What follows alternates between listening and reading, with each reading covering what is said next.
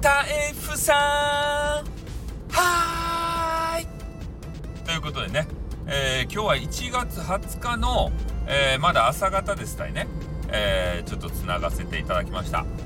えー、1年ぶりぐらいに、え、スタイフにね、えー、戻ってきたわけですけれども、えそれでねスタイフとつながってるツイッター関係ですか。そういうところにも顔を出させていただいて、え懐かしのメンバーをですね、えフォローさせていただいたということで、えその方たちのいろんなコメンティングが流れてきてね、えそれに対してリツイーティングするわけですよ。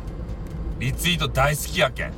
おうそしたら、ね、狂言師さん戻ってきたんですか？とか言って。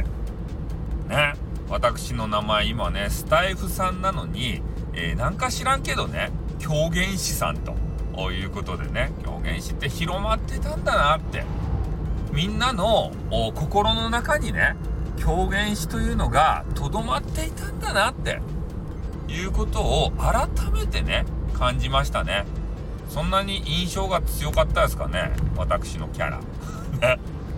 狂言師のとかでね、なんかそういう風にやっていた時期もございました。あの時本当にワイワイやってましたよね。おいろんなね、配信者さんと繋がって。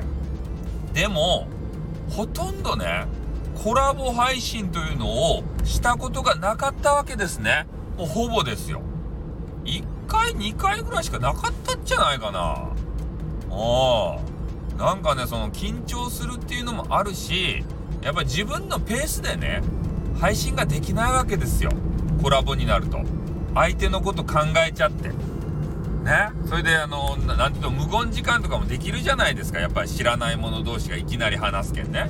そういう時に、ね、もうテロップでさ、気まずいですねっていうテロップがこう流れそうでね。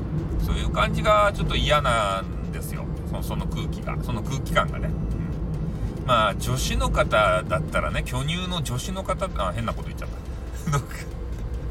とかだったら、まあ、お話が弾むかもしれませんけれども、ね、汚らしい男子とね、えー、話していたら弾む話も弾まんですよ。うん。で、久しぶりに出会った方たちの中に、えー、月の歌さんっていうね、めちゃめちゃイケボの方がいるんですね、これが。おお昔からイケボやったし、で、その方もね、えー、まだ配信されていると。で、頑張ってらっしゃると。いうで、名前も変えてらっしゃらない。でそういう方も頑張ってるんでね私もこれから頑張りたいなというふうにも思うし、えー、めちゃめちゃね私のタイプのちまさんっていうね、えー、すっごい巨乳。ね。めっちゃ very good な巨乳。私が大好きなタイプの巨乳。ね、えー、背が細くてね。もうそういう方もね、えー、私に「おかえり!」とか言って言ってくれてめちゃめちゃ嬉しいんですよ。でそういうことをねちょっとお伝えしたくて。スタイフあったかいなっていうふうに思いました。じゃあ終わります。あっ